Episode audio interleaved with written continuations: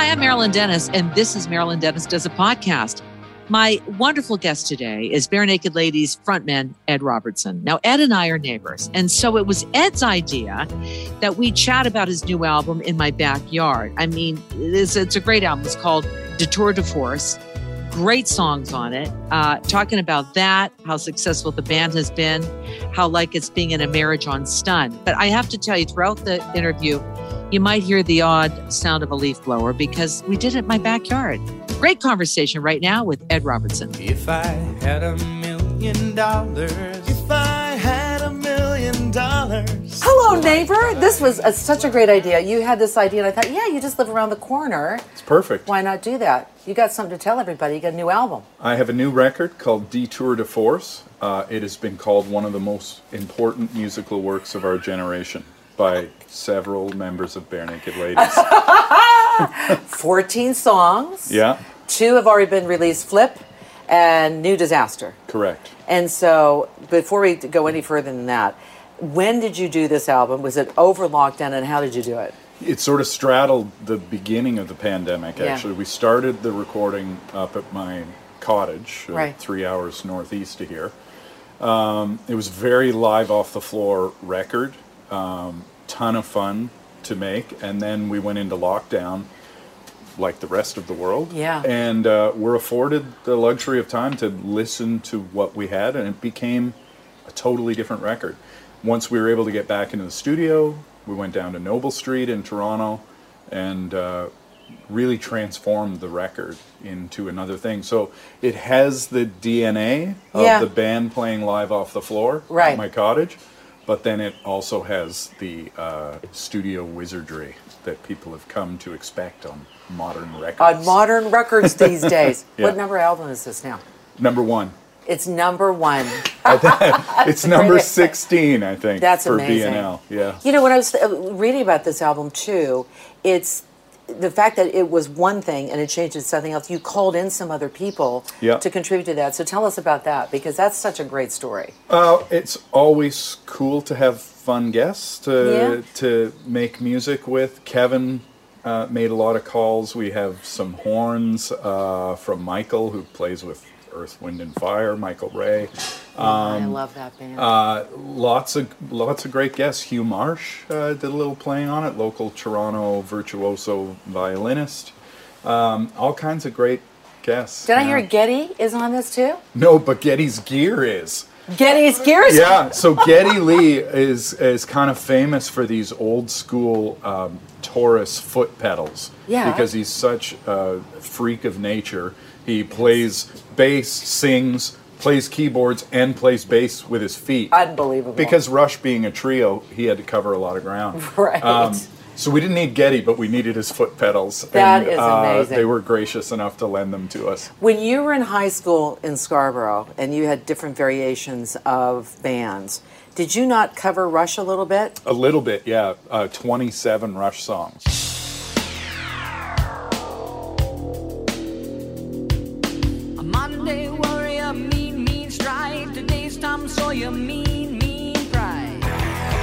So it is so cool now Yeah. knowing uh, Geddy and Alex. I knew Neil a little bit, Yeah, uh, right, but more right. Geddy and Alex. Um, it's it's very weird and surreal to know those guys. Well, I was just going to say because you know, I, and I, you covered Kim Mitchell too, I think, and that's Yeah. from an interview I did with you a long time ago. And here you are, album 16, which will be number one if it's not already.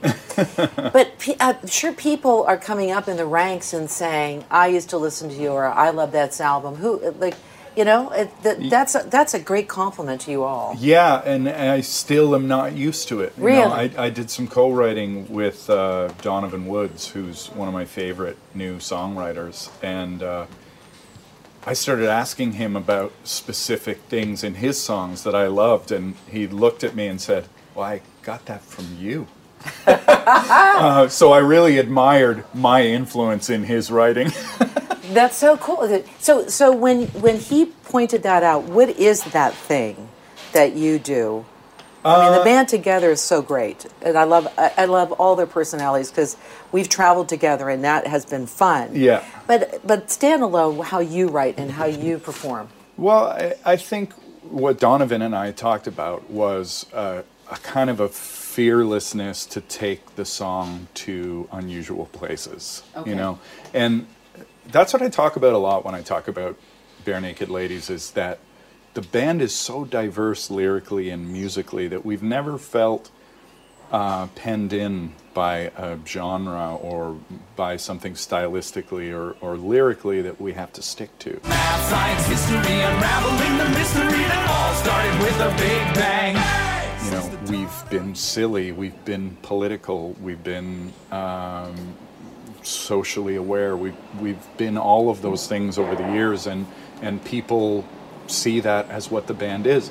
And then when you go see the band live, there's so much improv and spontaneity, it's an anything goes kind of environment. So I think that made it hard for the band to certainly to break through in America because we were really difficult to categorize. You mean like for record companies to say this is the radio station this should be on? Yeah, Yeah, yeah. yeah, for yeah, radio right. stations, for, Yeah. for just to to give a soundbite. Well, this band is like this. Mm-hmm. You know, it's easy to say, oh, this band is like the Counting Crows, or this band is like this. right. And sometimes we're like they might be giants, and sometimes we're like the Rolling Stones, and sometimes, you know, uh, uh, we're just all over the map. And so that was that made it difficult to sum up the band and kind of sell the band in some Right, right, ways. right. But in the end, it's super liberating. So longevity of the band, because some bands uh, just don't make it. What's the longevity of Barenaked Ladies? Besides, I think from a from a fan's point of view, the great friendships that you all have. Yeah, it's, but it's like being in a band is like being in a marriage on stun.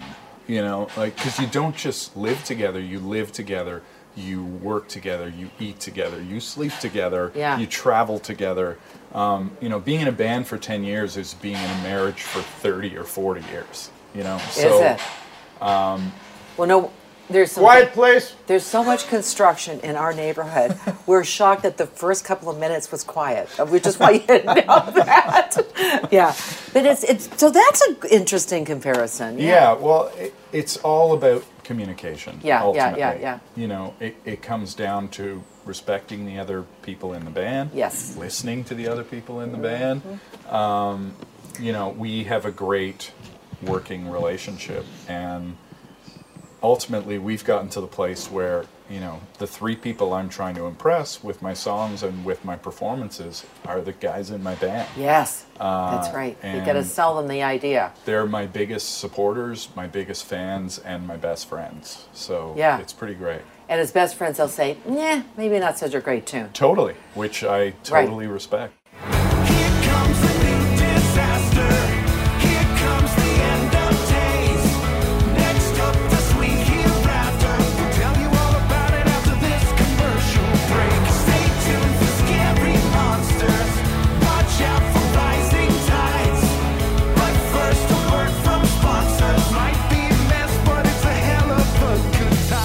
So let's just quickly talk about New Disaster. Great song, great video.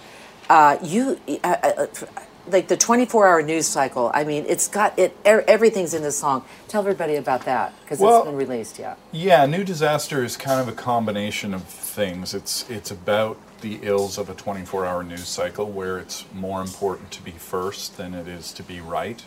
We're constantly titillated by horrible things. You know, stay tuned for something terrible that has nothing to do with you. Right. and we stay tuned. And I think it's unhealthy. And I, I think we all really felt it, particularly at the beginning of this awful pandemic we've all just lived through. The news was constantly, you think it's bad now, it's about to get way worse. Yeah. And it's, it's uh, exhausting. Yeah. Uh, and that, in combination with social media, anti social media run off the rails, Uh-huh. the rise of conspiracy theories and misinformation, we just we live in perilous times, and I think people need to be aware of what they're being fed. Well, the video itself is great. I drew the whole thing. Yes, you did not. I did not. You did not, but it's great. So tell everybody about that. And it is now your your son's favorite Barenaked Ladies song. It's true. My son Lyle, uh, he's got a big plug, local band High Flyer. Okay. uh, my son Lyle's a musician, better singer than me, better guitar player than me, and he's turning into a better songwriter than me too. Um, it has unseated his favorite Barenaked Ladies song, which was about a 10 year old song Yeah. called How Long. He says New Disaster is a banger and it needs to be in every show we play. I love it. I love it. I love it too. I love the, That's the great. feedback of my kids. So there's 14 new songs. Two have been released. What's the latest release? So, Good Life. Um, this was recorded at Danforth Music Hall, just around the corner. Yes. Walking to work in these pandemic days. I love it. Uh, uh, Good Life is, uh, when I sent this to the band, Tyler wrote back right away and he said, Barenaked Ladies documentary channel banger. Because this is kind of the story of the band. It is. Uh, summed up in a song. Yeah. I love this track. It's about being grateful for who you are and where you are and Right. uh, what you've done.